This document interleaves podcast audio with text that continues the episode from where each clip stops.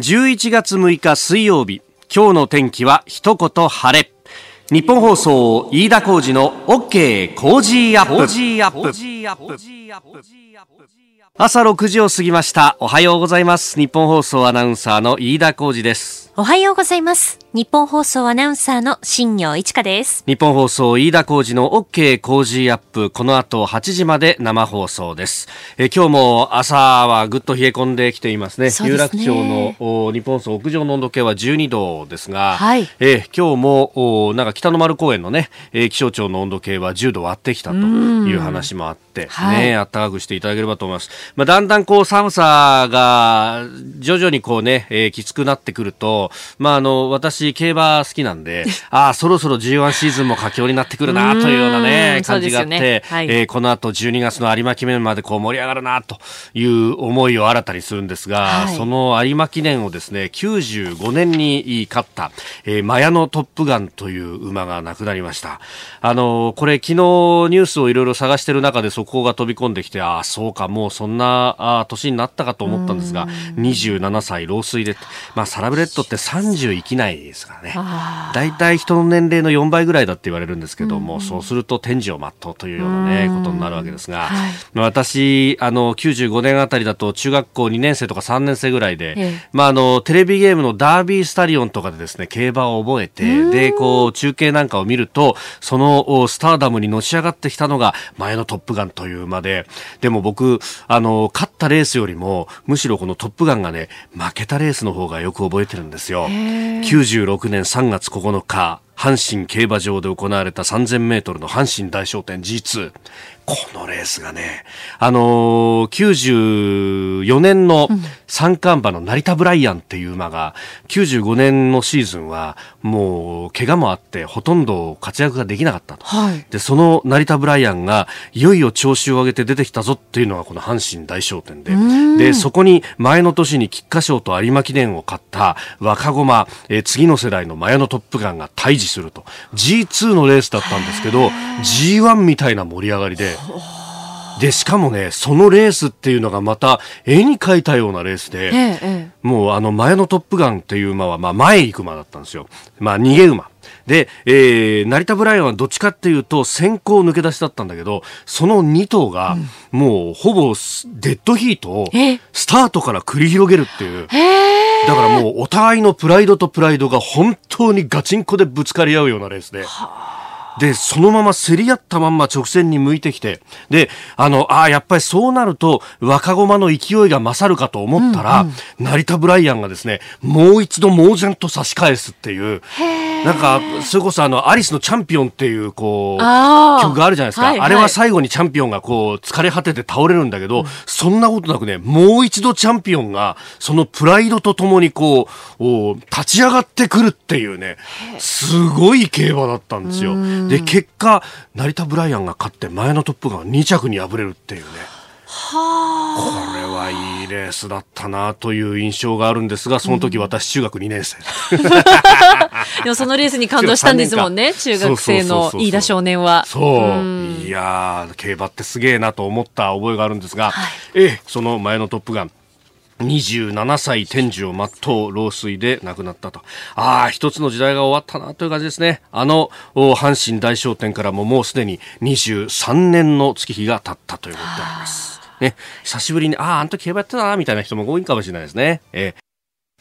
さあ最新ニュースをピックアップいたしますスタジオに長官各紙が入ってまいりましたまあ今日はあバラバラという感じの一面トップでありますえー朝日新聞はバリアフリー社会へ一歩ということで、あの昨日の参議院の国土交通委員会で、えー先の参議院選挙で初当選を果たした令和新選組の木村英子さん、まあこの方あのね脊椎損傷で、えー重度の障害があるということですけれども、国会で初質問に臨んだということであります。まああのね、えー多機能トイレの話とか、まあ、そういったこと、まあ、現場からので使っている人からの実感であるとかそういったことを質問に盛り込んで、えー、いらっしゃいました。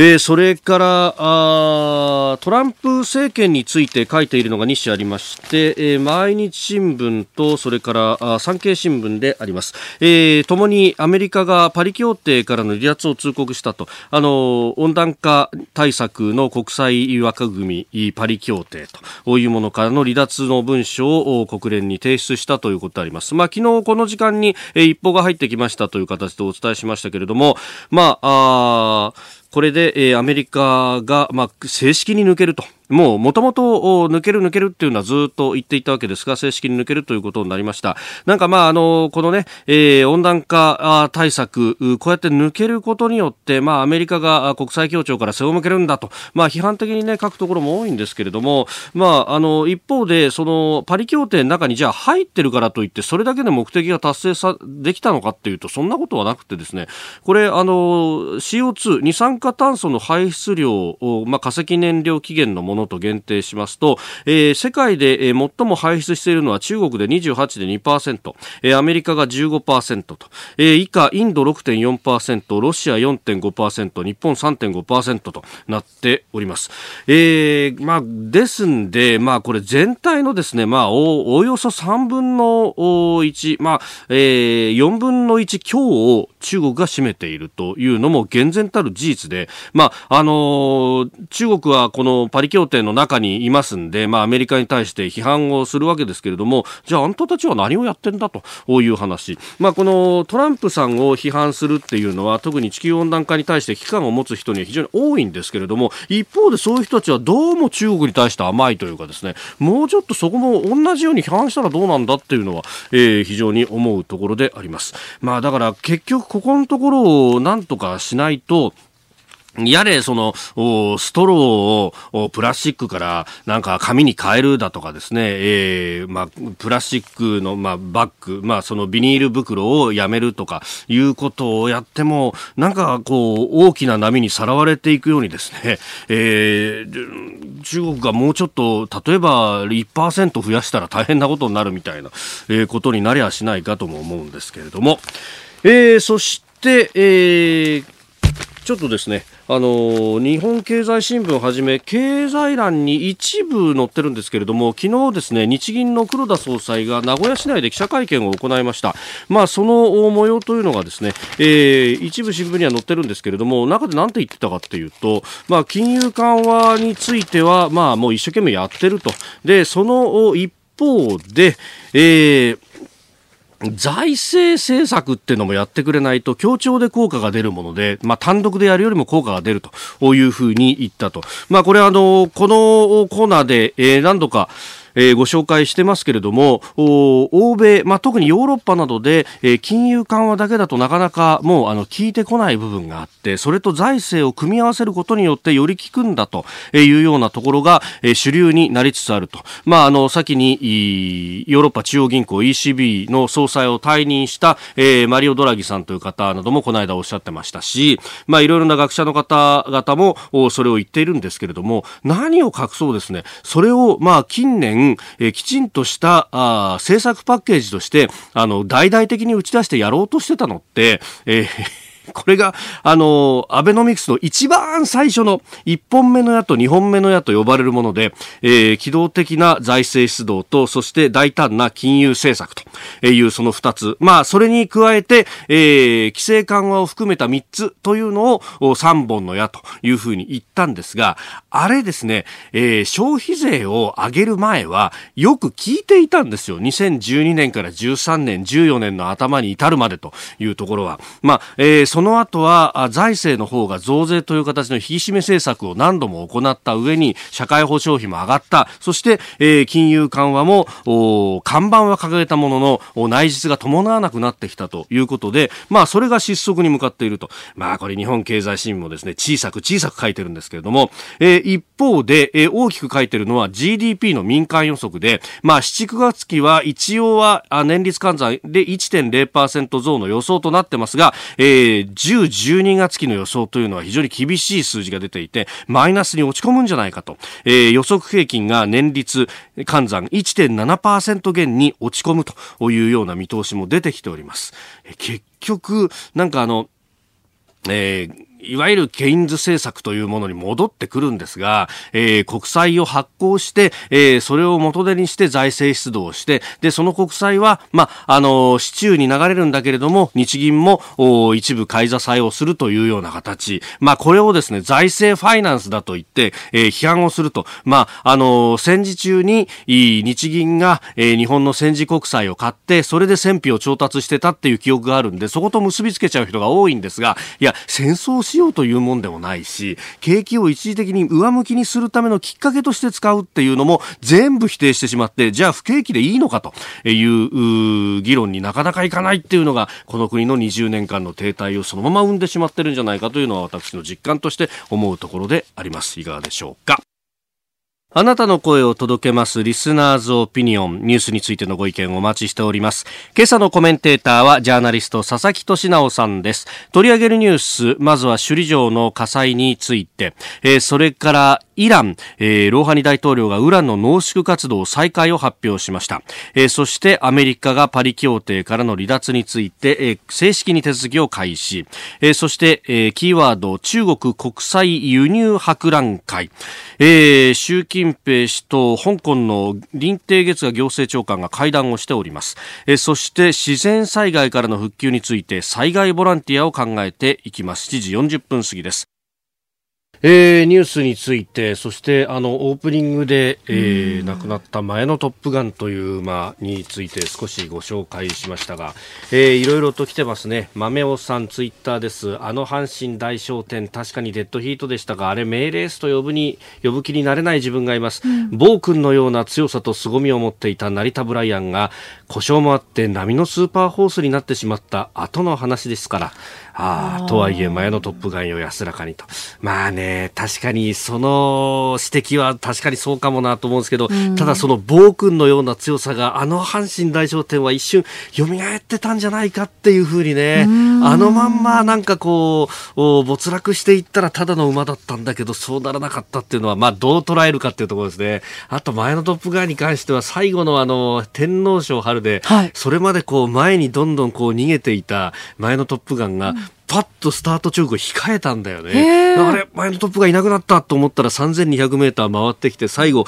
直線でものすごい末足を繰り出して、一気に桜ローレルとかマーベラスサンデーをごぼう抜きにしたっていうのも記憶に残ってて、ところが、それが原因なのか、屈腱炎を発症してそのまま引退してしまったんですね。あの鬼足っていうのはやっぱり馬に負担がかかったのかなとかね、レコードタイムでの勝利だったんですが、ね、でもそんな破天荒なレースをする馬って最近いなくなったなって思うのは俺が年取ったからなのかなとも思ったりですね、えー、すいません、ただの競馬ファンの、えー、酒飲み話みたいなもんですが、えー、ご意見お待ちしております。COZY コージーアットマーク 1242.com です。さあ、7時台はコメンテーターの方々とニュースを掘り下げます。今朝のコメンテーター、ジャーナリスト、佐々木俊尚さんです。おはようございます。おはようございます。いやー、今日、東京都心も10度割ってきたということで。さすがに寒くてジャケット着て長袖のシャツを着てきました。さすがにそうですよね。ね11月までは夏って思ってたんだけど、ちょっときつかったかな。急にしかしここへ来てね。そうなんですよ。これでも、あの、3拠点生活されてるじゃないですか、佐々木さん。あの、残り2つの軽井沢だとか福井は寒いんじゃない？軽井沢はね、もう、あの、最低気温0度ぐらいになってますね。明日ぐらい行こうと思ってるんだけども、着いたらきっと冷凍庫の中みたいな感じじゃないかなっていう。なるほど。もう一気に冬の装いにしないといけない。ね、11月6日水曜日、改めましておはようございます。日本放送アナウンサーの飯田浩二です。おはようございます。日本放送アナウンサーの新業一華です。日本放送飯田浩二の OK 工事アップ。あなたと一緒にニュースを考えていきます。7時台はコメンテーターの方々とニュースを掘り下げます。今朝のコメンテーター、ジャーナリスト、佐々木俊直さんです。おはようございます。おはようございます。佐々木さんには番組エンディングまでお付き合いいただきます。では、最初のニュース、こちらです。沖縄北方担当大臣、首里城再建へ関係省庁に協力を要請。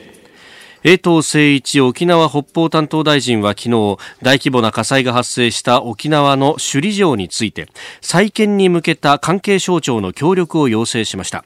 江藤大臣はおととい4日火災発生後初めて首里城を視察。早期の再建を目指す考えを示しております。えー、先週の木曜日ですか、えー、先月31日に発生した首里城の火災、えー、正殿が全焼など7つの建造物が焼失してしまったと。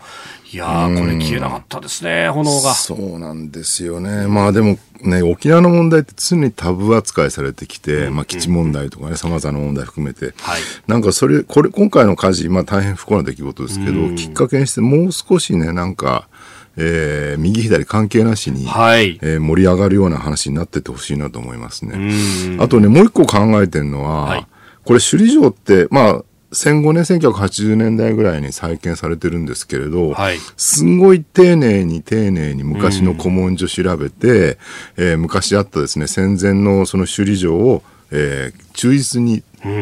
あの再現してると。はい、で、こういうなんかね、その、なんだろう、コンクリとかで作るんじゃなくて、きちんと昔のものを作り直して、再現していくっていう、そのあり方自体はね、僕はもっと見直してもいいんじゃないのかなと。結局、新しい建物だから、はい、文化財に指定されてなかったわけですよね。うん、世界遺産も、その首里城のエリア一帯であって、はい、この正殿とかの建物そのものではなかったわけなんですけど、うん、でも日本ってそんなこと言ったってね、はいもう昔から残ってるのって法隆寺ぐらいしかなくて、大半建て直してるじゃないですか。東大寺大仏殿だって何度も消失してるし、えー、金閣寺もね、そうですね。昭和になってから燃えたりしてますし、あらゆるものを作り直してるわけなんですよね。で、そう考えるとね、大事なのは、まあもちろん古い建物は大事なんだけど、一方で、その古い建物を作り直して、木造建築のその技術を残してきたことそれ自体の方が実は重要なんじゃないか。それこそね、ほら、金剛組っていう世界最古の会社っていうのは、はい、6, 世紀にできた。6世紀ですよ、そんな会社が現像して、まあね、これが結局金剛組今も1400年近く近く続いたんだけど、宮大工さんの会社で。はい。えー、結局、お寺屋なんかはみんなコンクリ作りになっちゃったから、仕事がなくなって、はい、結局、大手建設会社の傘下に入らざるを得なくなってしまった。でも、これからほら、いろんな、ね、建物とかをどんどんこう木造で昔のままに作り直していくってことを続けていけば、それはもう一回宮大工さんが活躍する場所が出てくるわけで、で、ね、そういうね、作り直すこと自体が無形文化財としての価値が実は建物そのものよりも大きいんじゃないかなと。うん。ね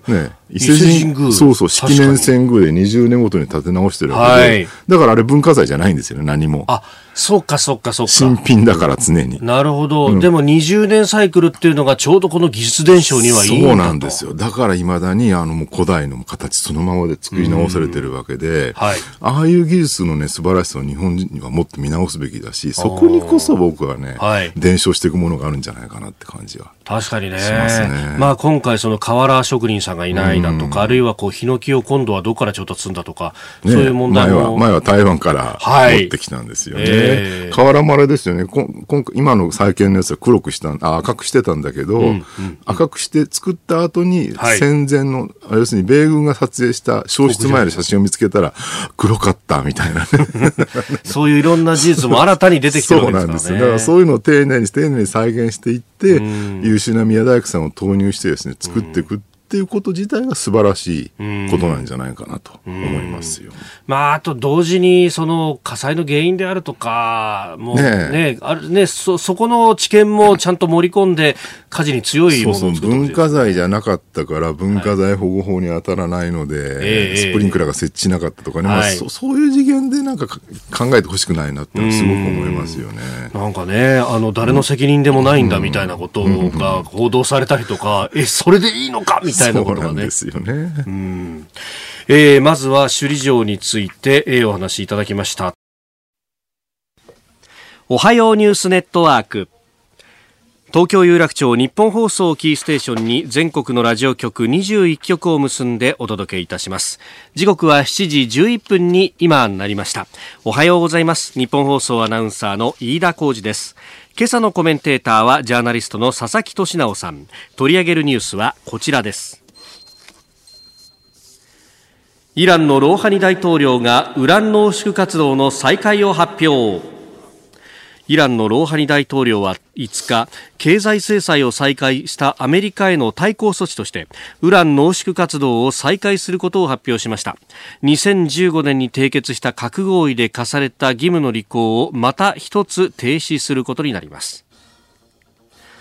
イランでは今年5月以降核合意で課された義務の履行を段階的に停止しておりまして今回は第4段階の停止ということになります。これもね、誰も戦争を望んでない。はい。イランだってアメリカと戦争して勝てるなんて、全く夢にも思ってないし、アメリカ側としてもね、イランと戦争が起きたら、まあ、原油の調達が大変な状況になる。そうですね。日本にとってもね、もう死活問題なんですけど、だ中東で火種が起きるってことは誰も望んでないのに戦争が起きそうになってしまう、ね、はい。これ元を正せばなんでこんなことがなってるのかっていうと、えー、結局、イランとサウジの宗教的対立って言われてるんですよね。はい。イランがまあイスラム教シーア派で、えー、サウジがスンニ派であると。はい、で、なんでこの二つが対立してるのかって、これずっと対立してるわけじゃなくて、もともとはね、うん、イラクが前間にあった。ああ、間に確かにイラクが。ね、イラクがまあフセイン政権で強かったので、えイラクとイランが対立し、イラクとサウジも対立したので、はい、サウジとイランは割に仲が良かったっていうね。う敵の敵は味方味方っていうね。はい。だ3つのバランス、パワーバランスがあったので、まあなんかそれが肥大にならずに済んでたんだけど、結局、はいね、湾岸戦争とそれから2003年のイラク戦争で、アメリカがイラクの不正政権引っこ抜いちゃったわけですよね。そうですね。で、この結果、重しがなくなったら急にサウジ、イランがガーッと対立するようになってしまった、ね、はい。だからこういうな国際情勢ってね、本当にバランスの上だけで成り立ってる。こうこうこうすれば必ずうまくいくなんていうのはなくて、はい、もう生態系とかと同じですよ、生き物の。ね、この害虫を取り除けばうまくいくだろうと思ってですね、殺したらバランスが崩れて別のところに火種が起きて変な動物が発生しちゃったりするっていうのと全く同じで、こんなところでイランとサウジが対立しですね、イランがなんかこうドローンかなんかでサウジの油田をね、こう爆破したりとか、まあいろんなこと起きちゃうわけですよ。えー、だからまあ元を正せばね、アメリカが、ね、フセインを追い出したのが悪かったんじゃないかって自業自得だよって話なんだけどそれのせいで世界中がね、はい、大変な思いに巻き込まれてるっていうね。だこうやってね戦争ってね常に、まあ、地政学的に言うと本当にパワーバランスのちょっとした乱れで起きてしまう、はい、誰も望んでないのにってだから、ね、よく我々戦争日本人ってほら戦争に対して、はいヒトラーとかね、えー、東条英機とかね、えー、そういう悪者がいたから起きたんだと。はい、だから悪者を排除すれば戦争起きないんだっていうふうに、うん、まあ割に牧歌的に思ってるじゃないですか。はい、でも実はね、第一次世界大戦。これって誰も戦争望んでなかった。あね、ヨーロッパってほら、まあ、軍事革命起きてからものすごい戦争が多発してですね、ナポレオン戦争とかね。はいえー、で、まあ、18世紀の終わりまで戦争やりまくってたんだけど、うん、19世紀に入って100年ぐらいほぼ戦争ないそうですよ、状態だったんですよね。はい、で、これでもう絶対戦争したくないと、ヨーロッパ人同士で。うん、なので、もう軍事同盟をみんなで作りまくって、はい、で、ね、もし俺のとこ攻めてきたら、隣のフランスが戦うから、お前は詰めてくんなよ、みたいな感じで、はい、お互い軍事同盟、こう張り巡らしたら絶対戦争起きないよね、と思ってたところに、はい、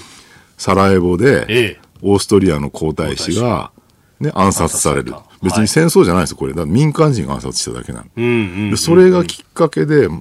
ね、張り巡らした軍事同盟が平和のためだったはずなのに、逆にドミノ倒しのように、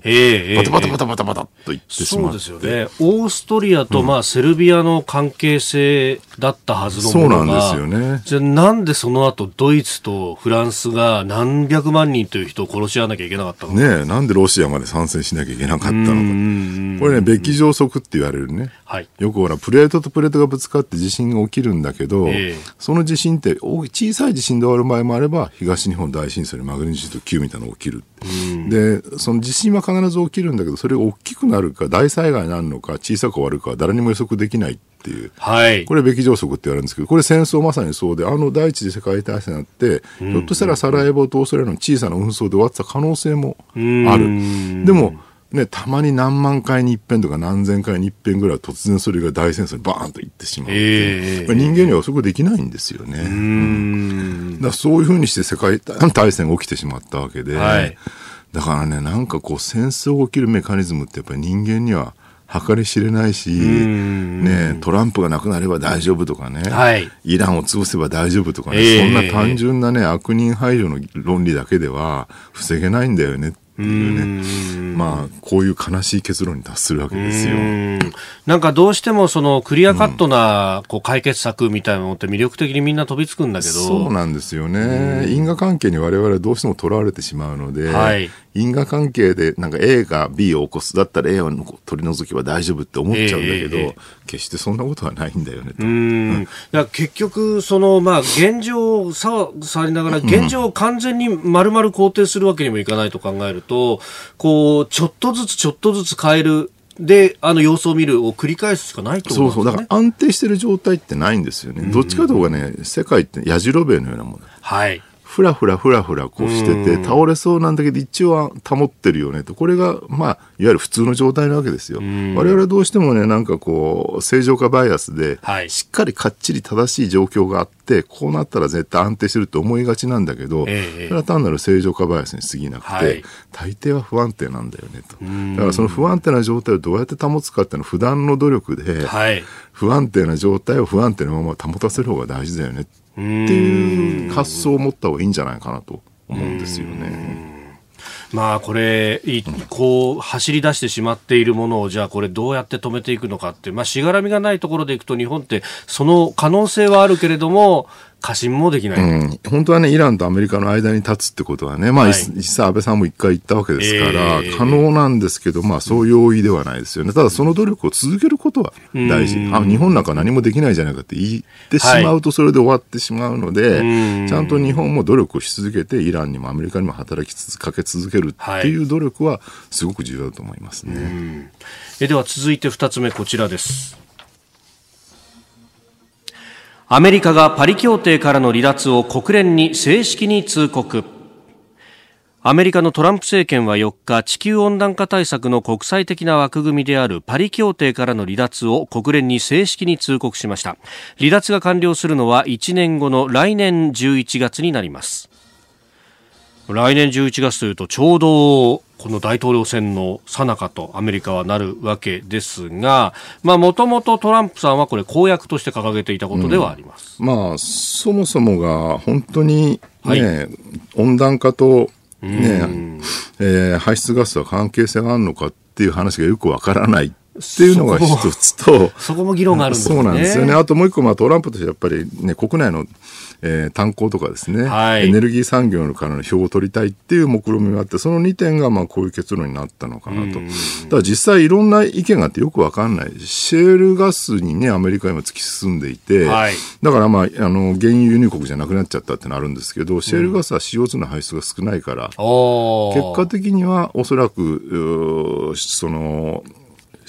えー、温ガスをですね、えー、出す量は減っていくんじゃないか。ああ、ほっといても減っていくんじゃないか。ほっといても減っていくんじゃないかとは言われてはいるわけですよね。ただね、僕ね、この、まあ、アメリカの話はね、もう怒っててもしょうがないので、はい、日本がどうするかをもうちょっと考えた方がいいんじゃないかなって。日本って結局、CO2 削減と言いながらも、原発全廃みたいな方向にして、はい、えー、しまった結果、はい、石油に対する依存がどんどん高まって火力が稼働しまくってると。まあそうですよね。よねこの電気需要を満たすには火力発電所を動かすしかない。そうなんです。そうすると排出量がどんどん増えてしまうっていうね。はい、一方でもちろん再生可能エネルギーに頼るっていうのは大事なことで、風力とか太陽光あるんだけど、うん、あれって、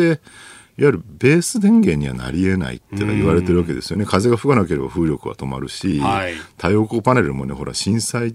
えー、あの、水害とか起きると全部倒れまくって、そうですよね。大変な公害を引き起こしてるじゃないですか。しかも曇ってきたら、ね、はい、当然発電できないわけだしと。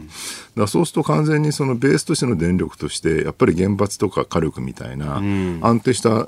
えー、電源は必要だよねと。そうするとね、この状況の中で、はい果たして原発全廃を選ぶのか、えー、それとも地球温暖化対策としての、うんうん、えー、ある程度原発輸入を選ぶのかっていう、これ難しい話なんですよね。結構ね、アメリカの環境保護運動家でも、もともと原発全廃って言ってた運動家が、えー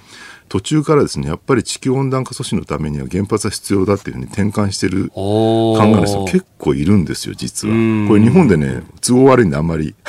語られてないんだけど。なるほど。でも、ね、そここそ議論するなり、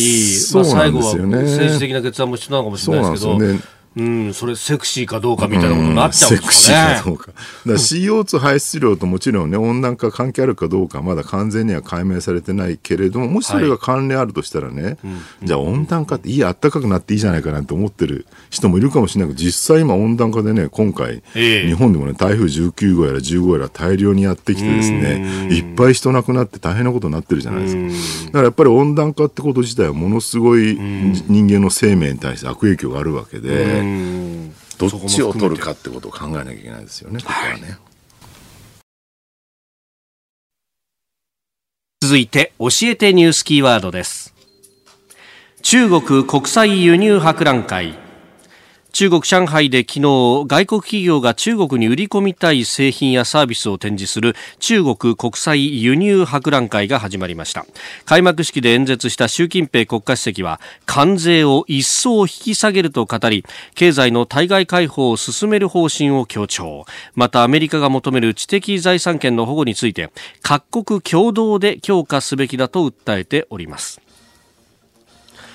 まあ、あの、中国のその巨大な、ね、市場を目指してみたいなことがそうなんですよね。これね、まあ去年に続いて2回目で、要するにまだ2回しかやってないんですけど、はい、要するに国内市場をもっとガンガンに大きくしましょうっていう、これまさに日本が戦後辿ってきた道のり全く同じ。はい、まあ、高度経済成長日本でもあってですね、はい、で、まあ、ガンガンに海外に輸出しまくって儲けたと。ところが、まあ、だんだん日本国内のその、えー、給与が上がってくると、はい、そんなに安い賃金で売りまくるっていうのはできなくなってくる。はい、で、高度経済成長終わってですね、石油ショックがなんか上がって、まあ、低成長時代に入った時に、宮沢首相なんか言ってたんですけど、はい、これから生活大国日本にするんだと。ね、なんかみんなで貧しいんだけど、小物売り出して海外に売っていくってんじゃなくて、もう内需を主導にしましょう。っていうふうに切り替え、実際だからバブルの頃からですね、はい、まあ現在に至るにかけてすごい内需が日本は拡大してですね、結果的に今輸出中心の国ではなくて、どっちかといえば内需中心に回ってる国に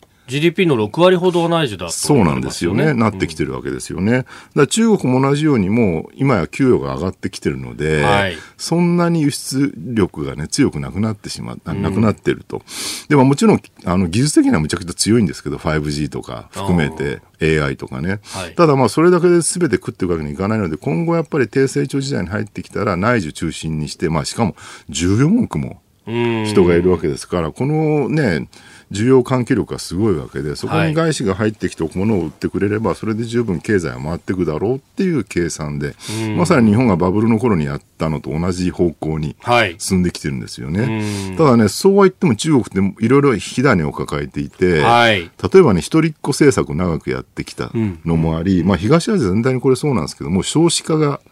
すごい勢いで進みつつあると、はい、そうするともう人口ボーナスも終わってしまったので、おそらく日本と同じように、ぎゅっとこうね、シュリンク、縮小していく可能性が大きいわけですね、市場としてもね。はい、そうなった時にどうなるのかっていう。えー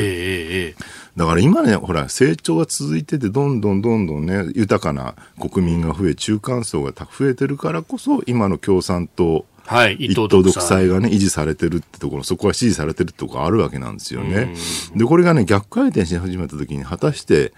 非民主主義的なね、その独裁政権が、はい、えー、支持され続けるのかどうかっていうのはもうちょっと考えなきゃいけなくて、でね、ちょっと興味深いのはね、はい、10月の終わりに、えー、中央委員会総会って中国共産党の大きな大会があってですね、四中総会というのがあ、ね、中総会。えー、あの時にどあの採択されたドキュメントのタイトルが、はい。国家の統治システムと統治能力の近代化。統治能力の近代化。要するに、もちろんそれで民主主義にするつもりは全くないわけですよ、共産党としてはね。ただその共産党の独裁システムをより近代化するっていう。何言ってるのかよくわかんないですけど、実は。はい、ただまあ実際ね、中国の共産党の独裁システムって割によくできていて、要するに膨大な量のね、その官僚を、まず科挙みたいな試験で採用して、それをもう地方政府に送りまくると、はい、で地方政府に送りまってその地方政府で例えば経済成長を成し遂げたりとか腐敗を終わらせたりとかなんかやる、やる、手が、手柄を立てると、中央に戻していくっていうね、その回転で、まずに公務員の養成システムうまくできてるんですよ。はい。これってまさにね、儒教時代の、ね、官僚養成システムと全く同じで、はい、まあ言ってみれば中国ってやっぱりね、儒教の国家であり、儒教時代の、まあ多少腐敗してても優秀な官僚が率いるんであれば、それで OK っていうね。はい、ある意味、だから中国が今やろうとしてるのは、その儒教政治の近代アップデートというか、そういうことを考えてんじゃないのかなだそこにさっきおっしゃった 5G であるとか AI であるとかっていうツールを効率的に使っていくと。ね、ひょっとしたら前もね、ここで話したかもしれないけど、デジタルレーニン主義みたいなのがあって、はい。えー、計画経済は昔官僚が決めてたからうまくいかなかったんだけど、うん、これが AI によってですね、はい、えー、特徴量とか傾向の抽出みたいなのをうまくやることができれば、ある程度計画経済が可能になるんじゃないかって話もあるんですよね。そういうのとうまく組み合わせることによって、えー、共産と独裁っていうシステムもですねテクノロジーと混ぜ合わせてアップデートするってことをひょっとしたら狙ってるのかもしれない。なるほど、ね、まあただそのためにはその全体をこう常に見続けるっていう膨大なデータをプライバシーにもかかわらず取っていくっていうことも必要なのかもしれないし。でもね中国人はねテクノロジーに対する信頼度がめちゃくちゃ高いんですよね。日本なんかよりもずっと高い。なので、えー、テクノロジーによって監視されるってことにそんな気にしてないっていう分析もあるんですよね、実はね。だから、これは、まあ僕ね、中国って日本人にとってはすごい驚異的な国で、ね、もう隣になってね、もういつ戦争が始まるか分かんないという恐れでもあるんだけど、一方で中国がやろうとしてる、その壮大な政治実験みたいなものにはね、結構第三者としてはかなり興味があるかなって感じはしますね。日本を飲み込んでほしくないですけどね。そうですね。そうなんですよ。えー、今日のキーワード、中国国際輸入博覧会でした。さあ、メールやツイッター様々いただいております。首里城について、えー、こちら、ハリーさん、足立区の方、えー、再建は多くの人が望んでると思うんで、これに向かうというのはいいと思いますが、えー、まずは出火原因の特定と、それを踏まえた責任の所在を明確にすることが大事だと思います。それができないまま再建の話が進んでいくと、また何か起こる可能性もありますよね。そのあたり、マスコミも含めて対応していただきたいですと。うん、まあ、責任の所在はもちろん大事なんだけど、同時にね、はい、これを、なんか、どこかでも防火体制不備だったわけで、えええ、そうじゃない仕組みをちゃんと作るっていう前向きな話に持ってってほしいですよね、そこはね。まあ、義務がなかったからスプリンクラーを設置しなかったって、だから僕ら責任がありませんって、いや、まあ、それはそれはちょっと違うかみたいな。大体、消火栓とかなかったのかなとか、他の上にね、あの辺すごい不思議ですよね。そうですよね。だからあれは、その地下にある遺構の部分が世界遺産だからできないとか、そのあったんですかね。そうなんですかね。なんか、丘の下からね、ホース引っ張っていくと、やっぱどう考えても、おかしいのおかしかったよねって話だから。まあ、中からね、はあの火が出るのを想定しなかったっていうんだったら、じゃあなんで深夜までイベントの準備してたんだとかね。続いて、ここだけニューススクープアップです。この時間、最後のニュースを、スクープアップ。全国社会福祉協議会防災担当大臣にボランティア運営費の支援を要望。全国社会福祉協議会の清家敦会長は昨日武田良太防災担当大臣に対し各地の協議会が設ける災害ボランティアセンターの運営に対する財政支援を要望しました。自然災害が相次ぎ今後も継続的な支援を続けるためには財政支援が不可欠だとしております。えー、災害ボランティアセンター、うん、まあ、各地にね、設置されるもんですが。ボランティア不足っていう言葉自体が、おかしくないですかっていう指摘はね、結構ツイッターとかであって、ボランティアってね、自主的に行くことをボランティアっていうわけで、それをね、はい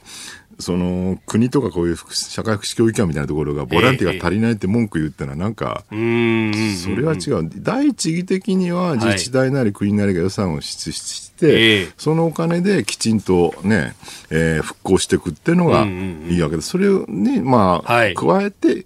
行きたい人がボランティアをするっていうね。あのね、フジテレビのニュースかなんか見てたら、目覚ましテレビかなんかかな、防災システム研究所ってところのね、所長さんはこういうコメントしてて、はい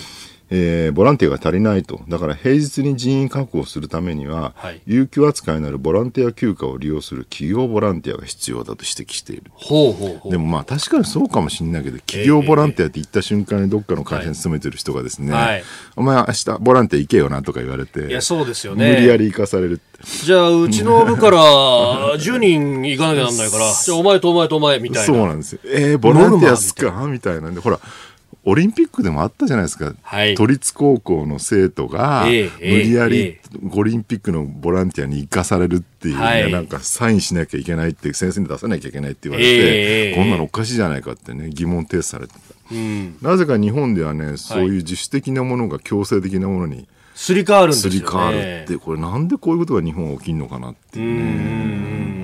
そうですよね。企業ボランティアでしかも有給でってことになると、うん、今度はじゃあその分企業が費用を支出するのと変わらないことになるから結局その本来だったら行政がやるべきところを企業が肩代わりするのとこれ迂回的にはそうなってしまう。そうなんですよね。でもそれだったらいっそ企業からお金集めて、ね、そのお金で人員雇えばいいじゃないですか。ええー、えー、その方が新たな雇用にそうなんですよね。だボランティア、まあ、もちろんねその理念は素晴らしい。日本のボランティアってちなみに、はい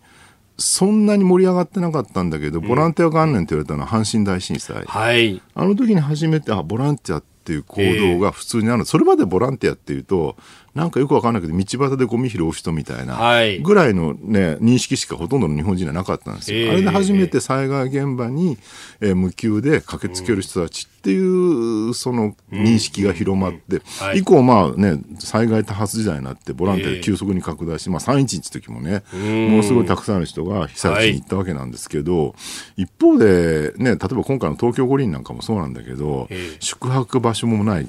はい、交通手段もない、えー、えー、だけどボランティア募集みたいなね、はい、で一時ほらあのマラソンもね札幌っていう話になりましたけど、うんうんうん、えー、小池知事がですね朝の3時にやるとか言い出して朝の3時にやるのに交通手段用意しない。どうやってボランティア行くんだみたいなことをじゃあボランティアは全泊で11時、夜11時集合かみたいな話、ね、ね。全泊ってっても宿泊場所も用意されないからみんな道端で座ってるのかみたいな、ね、座って寝るのかみたいなね。まあ、夜もあったかいからいいのか、そう。いう問題じゃないだろうそういう問題じゃないんですよね。だからなんかそういう、だからなんかね、こうボランティア足りないっていうだけじゃなくて、はい、災害が起きた時に、しかもこんだけ多発するから、もうそこら中でもはや、今後災害起きてくる、はい、来年も再来年もその次の年もですね毎年のように台風15号19号サイズがやってくるぐらいの認識を持たなきゃいけないわけで、そうなるとねなんかボランティア足りないって言ってるだけじゃなくてえー、水害が起きた時にどういう体制で全体の設計をするのかっていうね、はい、その復興とか復旧に対してっていうことをね、もうちょっと考えた方がいいんじゃないかなと思うんですよね。確かに、こう、何かあった時に、こう、ボランティアだとかってっていうのは、うん、まあ、その場その場の、こう、ある意味の場当たり的な対応になります、ね、そうなんですよ。例えばね、その台風10号で、ほら、千葉がね、はい、壊滅的な停電になったじゃないですか。あれって、えー、まあ、日本ってあの、戦後植えた杉がすごい多くて、杉って根っこが浅いんですよね。はい、だからそれがもう倒れやすいと風です。で、それがまあ、電柱に、河川にですね、引っかかって倒れてしまって停電を起こすと。はい、だからその、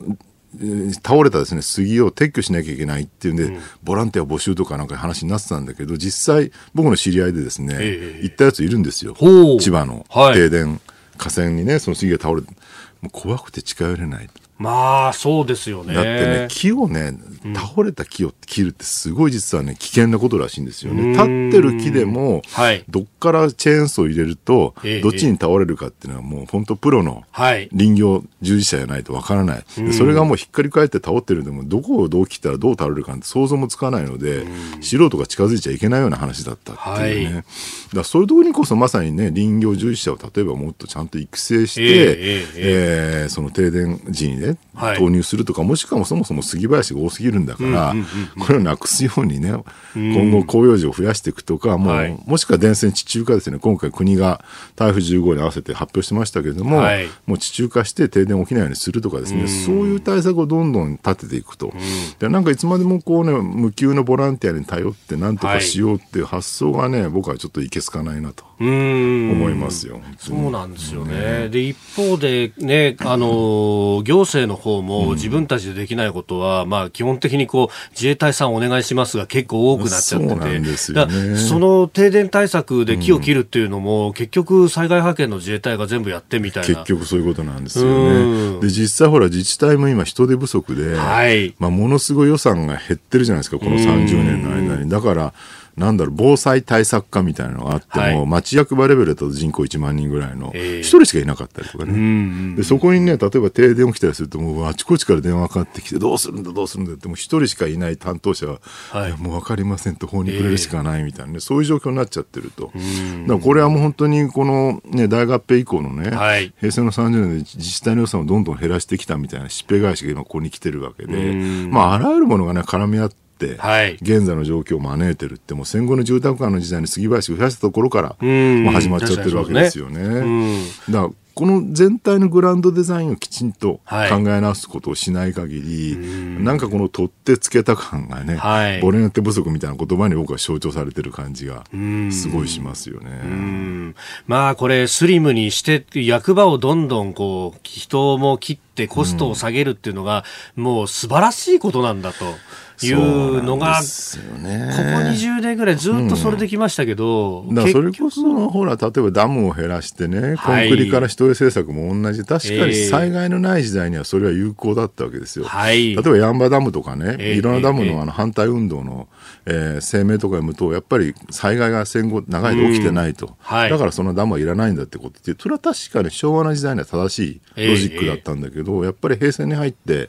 ね、この令和に至るまで大量に水害が起きている状況の中では、もはや災害が起きていないからダムはいらないとロジックは成立しないから、ここでね、やっぱ考えを切り替えなきゃいけない。やっぱり公務員はある程度は必要だし、はいね、ちゃんと待遇もよくしなきゃいけないし、えー、非正規じゃ対応しきれないし、うん、ダムも治水池も必要だよねっていうね、うん、そういう話だと思うんですよね。確かに先進国の、まあ、クラブである OECD で見ても、うん、日本って公務員の数が多いとは言えないところが少ない方だし。少ないんですよね。しかも待遇も今や悪いですからね、えー、めちゃくちゃね。出してる金もやっぱり先進国の中ではかなり低い方だった話がありますよね。いま、ね、だに総理もこの前もほらユニクロのね会長が、はい、いやいや公務員もっと減らすべきだなんて、えービジネスかなんかで言ってて、袋叩きになってましたけど、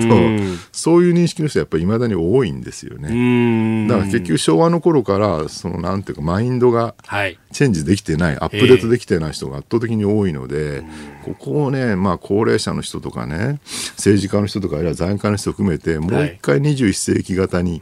令和の時代に合わせたね、マインドのアップデートをしてもらいないな、もらいたいなっていうのは、すごく思いますよ、ね、それこそが岩盤であり規制のね改革の対象なんじゃないのと思うんですけどす、ね、自分たちは変わらなくていいっていうのが なんか根底にある気がするんですよね。ね、公務員べらしが岩盤規制なんじゃなくて、えー、公務員を減らさなきゃいけないと思ってるマインドが岩盤規制になっちゃってるって、ここはね逆転してるんですよね実はね。うんえー、スクープアップ、まあ、ボランティアの話からあこの国全体のマインドセットの話までいただきました、えー、このコーナー含めてポッドキャスト YouTube ラジコタイムフリーでも配信していきます。番組ホームページご覧ください。